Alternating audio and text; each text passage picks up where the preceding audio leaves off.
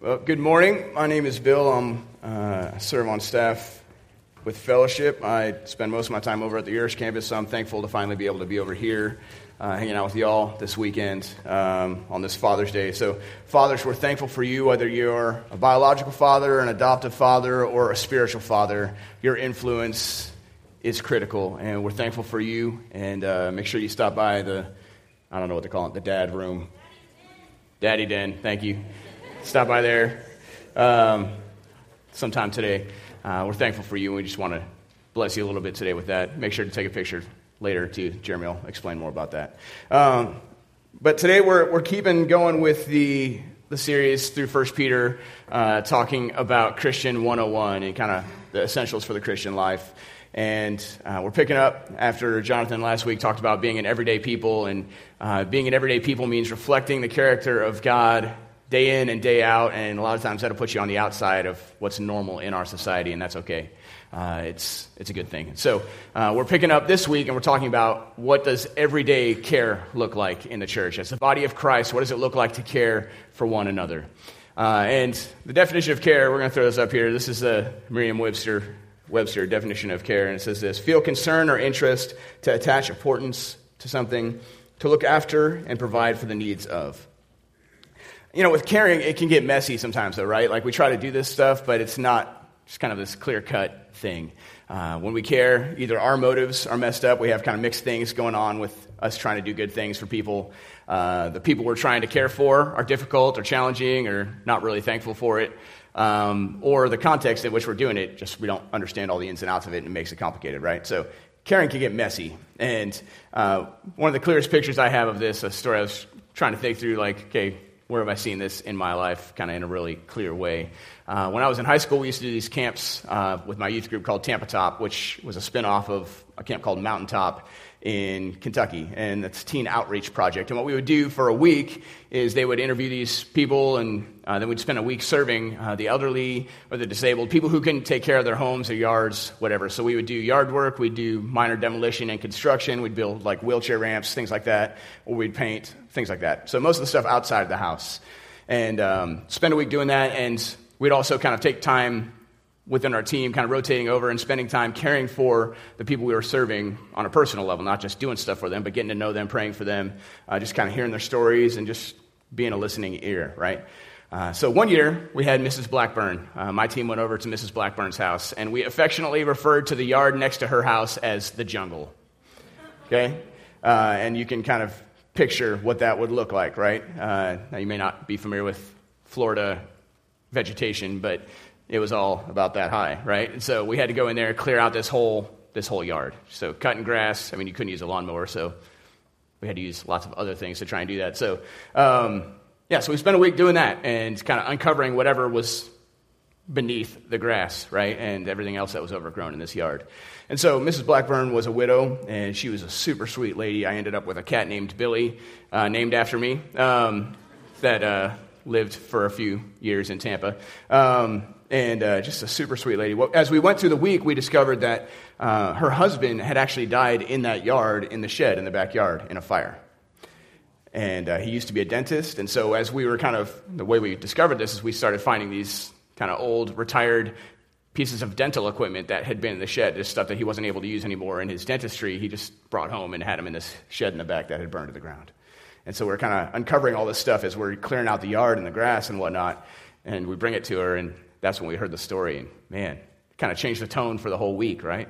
And just made our caring for her so much more significant in our mind. Like, we really wanted to care for her well and love on her well. But that kind of brings us to the story here. We kind of got to the middle of this yard, and we found these concrete pillars or pedestals, and you can picture a bunch of high school guys who are athletes, some sledgehammers, and some girls to impress, right? And what happens to the concrete pillars? And so we started smashing these things up. They're too heavy to carry out by ourselves, and so we had to break them up and take them out in pieces. And as we're doing this, Mrs. Blackburn saw one of the pieces being carried out, and she started crying. And we're like, what did we miss? This just looked like junk that was in the middle of the yard, kind of buried in grass. It's probably been there for 2 decades, you know. And I guess somehow those pillars were a reminder of her husband. And we didn't ask. We just kind of thought we were doing the right thing and just went and did it. We didn't bother to care for what she thought about those things. We thought they were junk. And so we just took care of it like we thought we would. So that brings us to one of the key points that I've learned about caring and helping. Helping isn't help if it's unwanted.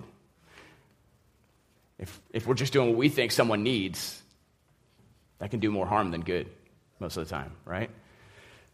So that's something we have to keep in mind with caring, with helping. It's messy. It's not always as easy as it looks. And Peter kind of gives us the why and the how of caring. And they're deeply linked in the gospel and in the church. They go together. If one's messed up, the other will be, right? And so we're going to start just diving right in. 1 Peter chapter 1, verses 22 through 3:18. We got a lot of ground to cover today. You can blame Jonathan for that. So it's his birthday today, too, by the way, so make sure to find him somehow. He's over at Urish preaching about racial reconciliation, which is awesome. And just pray for him and also wish him a happy birthday if you find him online or something like that. We're on page 738 in your blue Bible, if you have those in front of you. If you don't own a Bible, please keep that. We want you to have it. We want you to wear it out. All right? Let's start in 1 Peter 1. 23, this is where we're going to pick up. For you have been born again, not to a life that will quickly end. Your new life will last forever because it comes from the eternal living word of God. God has caused us to be born again through Jesus. That is the heart of all of this. We can't care well if we don't get this point. Okay? This is the beginning of it all. Peter keeps going. He talks about it in 2:21, and he shows us the example that we have in Jesus. For God called you to do good, even if it means suffering, just as Christ suffered for you. He is your example, and you must follow in his steps. He never sinned, nor ever deceived anyone. He did not retaliate when he was insulted, nor threaten revenge when he suffered. He left his case in the hands of God, who always judges fairly. He personally carried our sins in his body on the cross, so that we can be dead to sin and live for what is right. By his wounds, you are healed. Once you were like sheep who wandered away, but now you have turned to your shepherd, the guardian of your souls. And then he kind of finishes the whole passage off here in 3:18. He says, Christ suffered for our sins once for all time. He never sinned, but he died for sinners to bring you safely home to God. He suffered physical death, but he was raised to life in the spirit. Okay, so we read that Jesus bore our sins at the cross. But what does that mean for us? Like, we know that. I knew that for a long time, just kind of being around church before I actually ever believed in Jesus and put my trust and my faith in him. Yeah, Jesus died on the cross, right? Okay, he died for our sins, sure. But what does that mean? What does that mean for us? What does that change for us? How does life change because of this good news, because of the gospel? Well, Jesus lived a perfectly righteous life. He fulfilled the law completely. And then he died on the cross in our place for our sin, and he rose to new life from the grave on the third day, right? We know that story. But when we look to Romans 3:21, we kind of get a better picture of what that means for us, okay? So we're going to turn there. I'll have it on the screen. You don't have to turn your Bibles if you don't want to, but this is what it says. But now God has shown us a way to be made right with him without keeping the requirements of the law, as was promised in the writings of Moses and the prophets long ago. We were made right with God by placing our faith in Jesus Christ, and this is true for everyone who believes, no matter who we are. For everyone has sinned. We all fall short of God's glorious standard. Yet God freely and graciously declares that we are righteous, and he did this through Christ Jesus when he freed us from the penalty for our sins. For God presented Jesus as a sacrifice for sin. People are made right with God when they believe that Jesus sacrificed his life, shedding his blood. And this sacrifice shows that God was being fair when he held back and did not punish those who sinned in times past. For he was looking ahead and including them in what he would do in this present time. And God did this to demonstrate his righteousness, for he himself is fair and just, and he declares sinners to be right in his sight when they believe in Jesus. Jesus took our place. He is our substitute. And when we place our faith in him, this is telling us that we are in Christ, and he stands in our place. He is the one who represents us to God. We sung about that, before the throne of God above. Right? I have a strong and perfect plea. Jesus is representing us to God the Father. And so when we are in Christ, we have his perfect righteous life standing in our place. We have his perfect death bearing our sins for us so we don't have to die for them. And we have his righteous life from the grave that we get to participate in as well. We get to share in life with Christ. We are incorporated into him, so we get what he is before God the Father. When God sees us, he sees us through Christ. We are dressed in the righteousness of Christ. So Martin Luther has this quote that's one of my favorites. It says, "Christ is full of life, grace, and salvation. The soul is full of sins, death, and condemnation. Now let faith come between them, and sin's death and condemnation will become Christ's, and life, grace, and salvation will become the soul's." Emil Brunner, another German theologian, said this. Justification, that's what that word means, declared righteous. We are declared righteous. It means this miracle. Christ takes our place, and we take his. I want you to hear how crazy that sounds, right? As Paul talks about in Romans 3, like, we've all sinned. We've all fallen short of the standard. We've all not done what is right. We all know that. But when God sees us in Christ, he sees us as righteous, perfectly righteous, as having fulfilled the law completely. Completely. That's why we care, because he cared for us and laid down his life to make this happen for us. In Ephesians chapter 2, verses 4 and 5, it talks about how we have been made alive together with Jesus, right? God being rich in mercy. I'm going to turn over there because I'm going to mess it up. But God is so rich in mercy, he loved us so much that even though we were dead because of our sins, he gave us life when he raised Jesus Christ from the dead. It is only by God's grace that you have been saved. We are raised to life together with him. We have new life. We are born again. Peter calls it this seed that has been planted in us, like Jonathan talked about last week. It's the seed that's in us, and it grows from inside out. It's not some outside morality that we build up for other people to see, but it's this new life, a new character within us that's growing and growing, and one day we will look like Jesus in reality, not just in our status before God the Father, but in full reality, we will have the character of Christ. And that will be an awesome day when we see him face to face, won't it? So what are some of the results of this new life? Okay, we have this new life, and it's got some outcomes. And Peter talks about it in 1 Peter 1:22. God has made us brothers and sisters in Christ. You were cleansed from your sins when you obeyed the truth. And that's a statement for obeying the gospel, putting your faith in the gospel. So now you must show sincere love to each other as brothers and sisters. Love each other deeply with all your heart. And he also talks about this in 3:8. We share in this life together as the family of God. We're adopted children of God.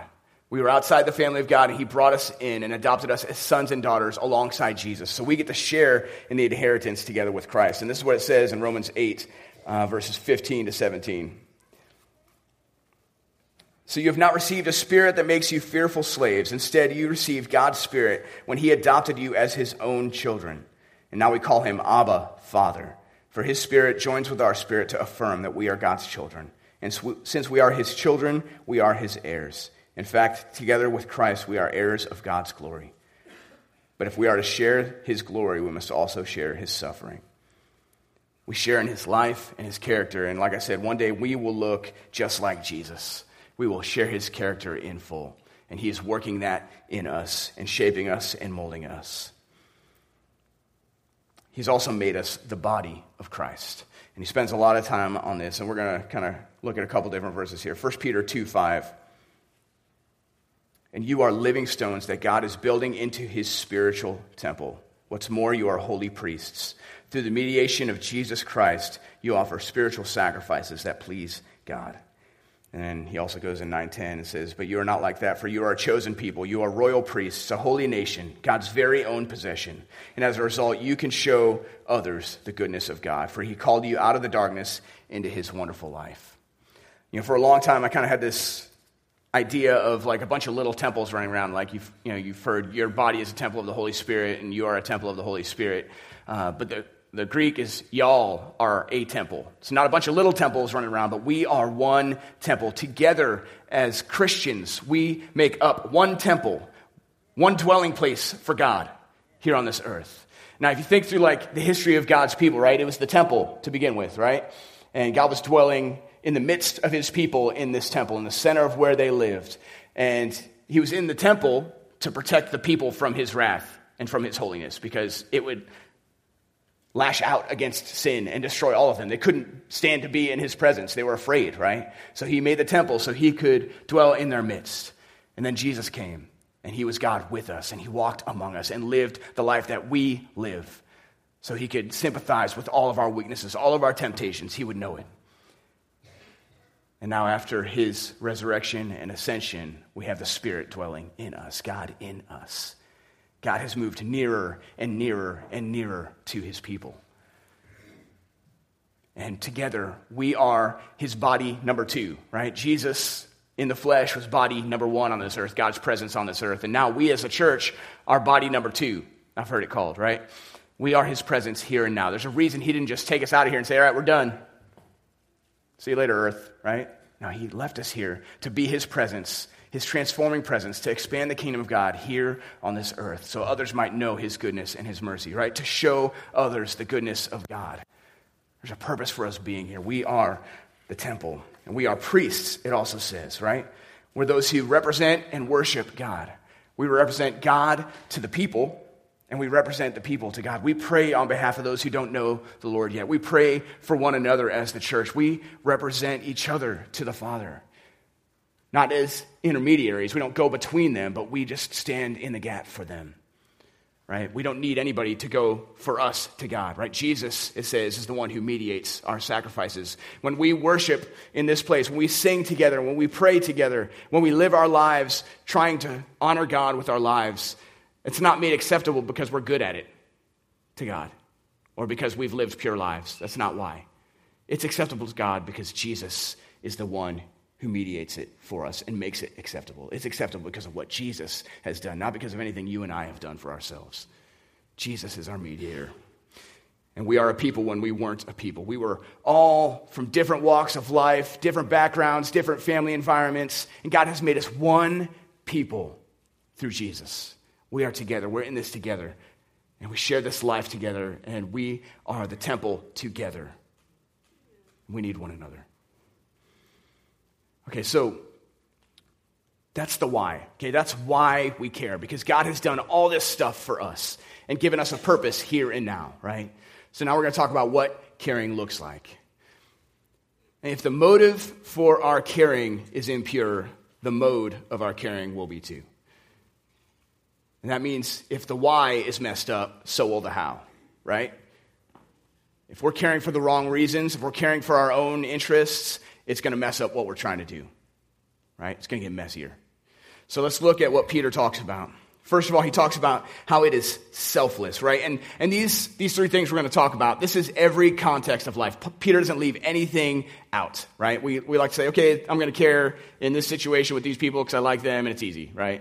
So I'm going to do my thing over there, but just forget about that. I'm not even going to bother, right? Peter's saying in every context, in society, with government, with our work, with our husbands, with our wives, with our church. It's all in there, right? Our families. It's all included. We got to care this way in every environment because we represent God. We are his presence here on this earth, and we need to reflect his character and the care that he showed for us even when we were enemies, even when we didn't care what he did it for us, right? So this is what he talks about.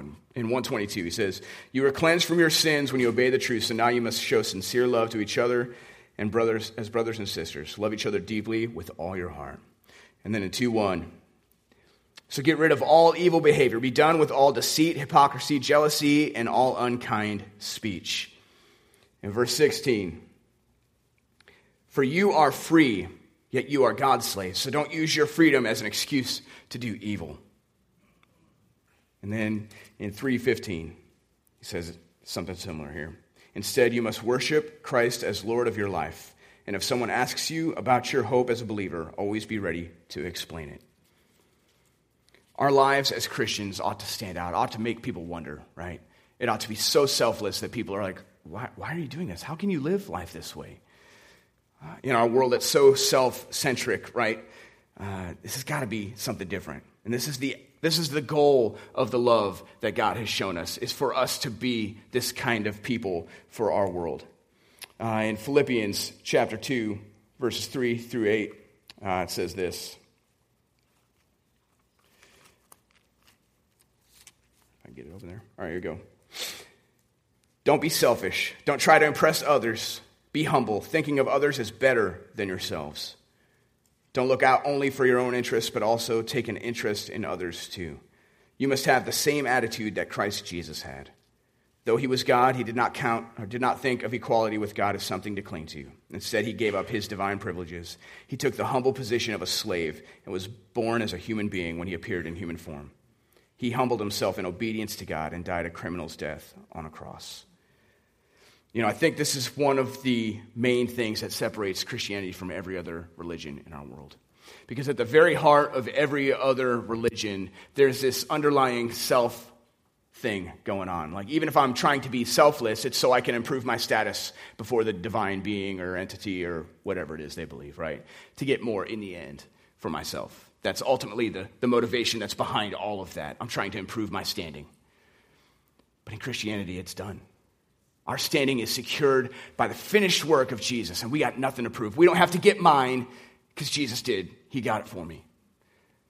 And so when God sees me, he sees me through Christ. He's perfectly righteous. I have nothing more to gain in his sight.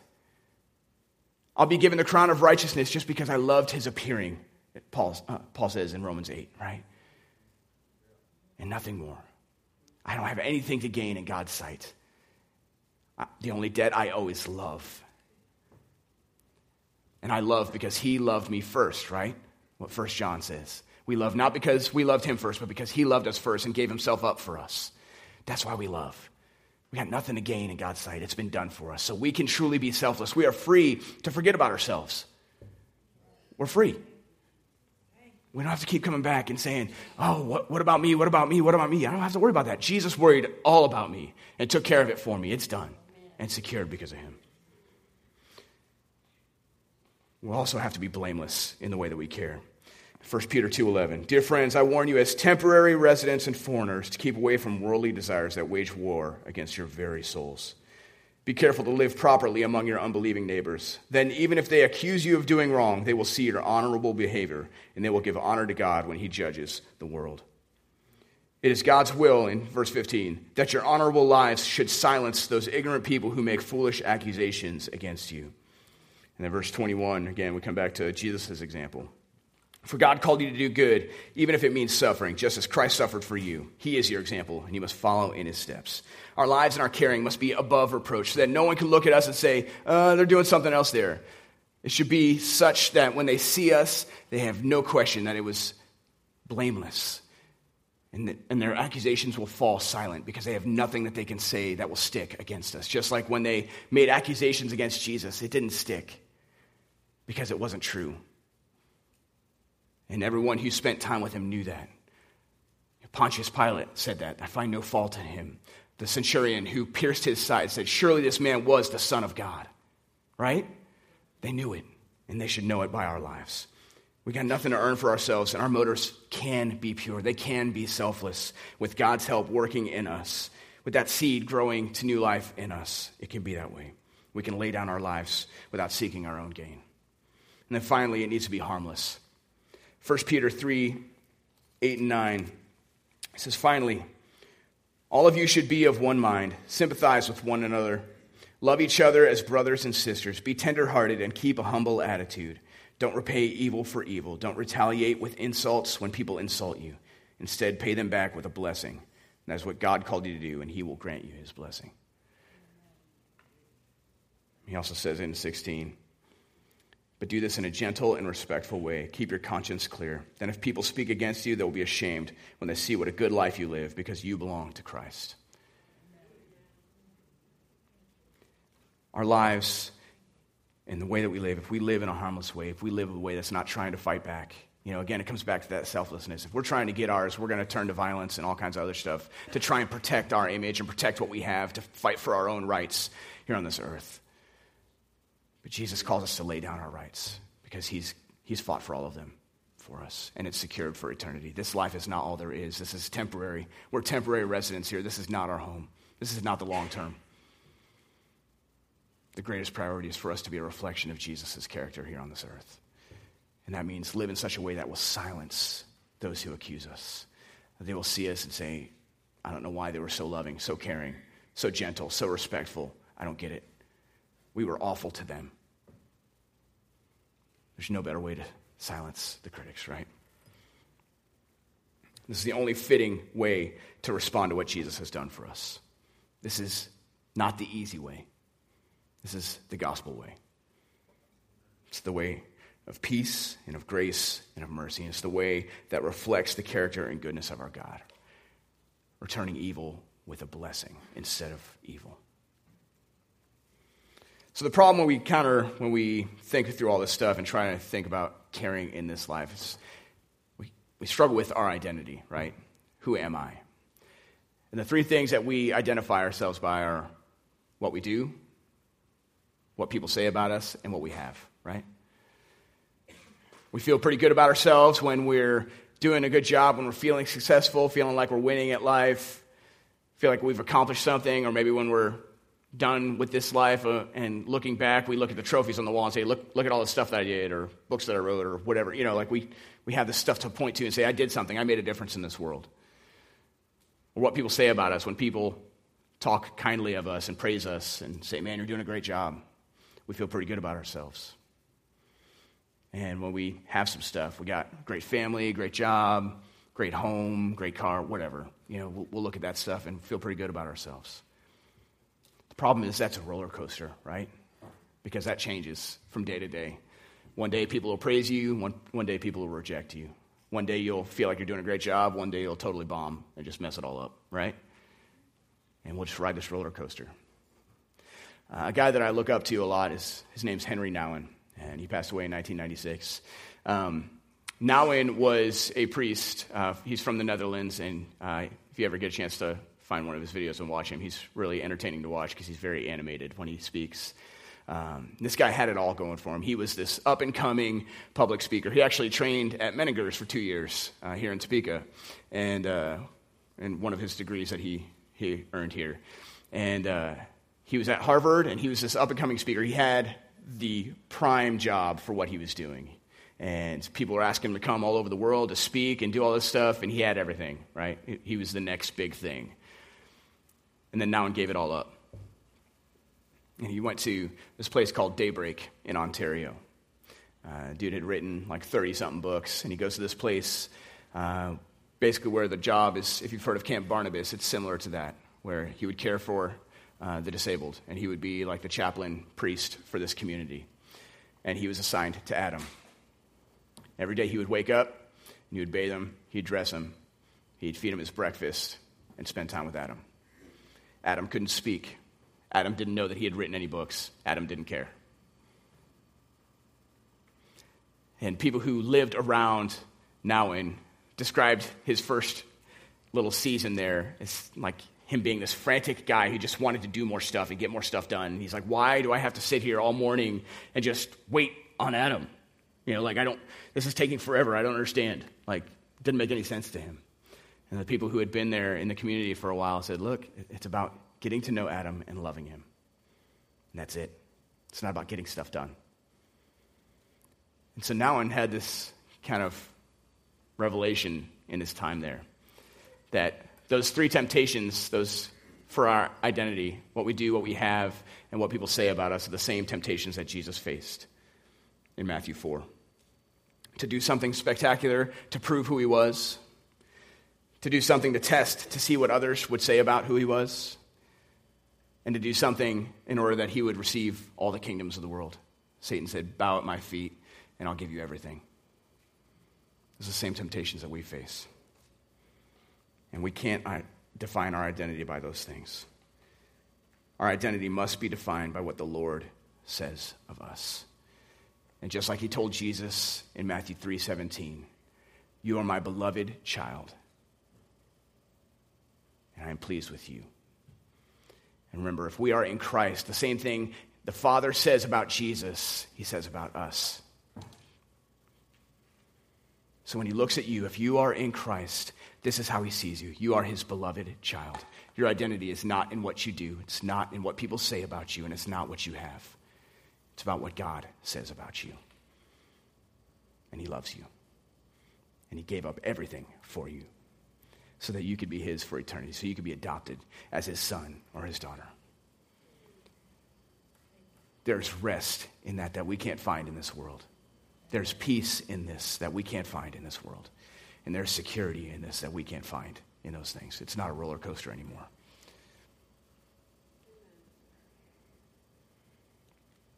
Because of this, we can operate out of this identity. Rather than trying to do stuff to earn stuff for ourselves, we can just simply be the children of God here in this world, representing God and loving like God has loved us first. Passing that along. Not trying to get anything for ourselves because it's been done, because we are his beloved children. And it's set. It's finished. We can truly care selflessly, blamelessly, and harmlessly, giving ourselves away for the sake of the kingdom because of the great love that's been poured out on us. Now, if you're hearing this stuff and maybe you've never put your trust in Jesus, or maybe you've been a believer for a long time and you just want to spend some time today and say, Lord, help me to find my identity in these things, in who you say I am and not what this world says I am. But if you've never placed your faith and trust in Jesus, I'd encourage you, today is the day. Don't wait another day. Because what he says about Jesus can be said of you. If you are in Christ, that is the truth for you. Don't let another day go by when you're riding the roller coaster for your identity, trying to define your life by what you do, what people say about you, or what you have. You don't need to live like that. And God is calling you to himself today. Now, I liken the picture of faith to this wheelbarrow. There's a guy named Charles Blondine, and he was a tightrope walker, right? He'd walk across Niagara Falls with this wheelbarrow and walk back, and everybody's like, dude, you are amazing. You are the best tightrope walker ever, right? And he put a bag of potatoes in there, walked across, came back. Everybody's like, you're incredible. He's like, all right, who believes I could put a person in here and walk across and come back? And everybody's like, yes, you could do it. He's like, all right, volunteers. That's faith. Get in the wheelbarrow today. Trust your life into Jesus' care completely. Jesus, take all of me. I'm yours. Take my sin, take my life, take every decision from here on out. I'm yours. I trust you, Jesus, with all that I am. It's not just fire insurance, church, right? It's take me, Jesus. I'm yours. All right, let me pray for us. Father, thank you so much for the love that we have because of what Jesus has done for us, for the care that you showed for us in sending Jesus to be our substitute, to take our sin, to be our righteousness, to be our life. Lord, thank you for calling us your beloved sons and daughters through Jesus. Thank you for adopting us as your own. Lord, help us to operate out of that identity, not trying to find our identity in anything else, in what we do and what people say about us and what we have, but help us to find it in you alone, Lord. And what you say about us through Christ. Help us to rest in that and help us to love like you've loved us first. Lord, I pray for those who may not have believed yet, Lord. I pray that they would trust you completely today to save them to the uttermost. Lord, you've done it all for us. And we thank you that it is finished. There's nothing we can add to your salvation. You've done it all for us, Lord. It's in the mighty name of Jesus we pray together. Amen.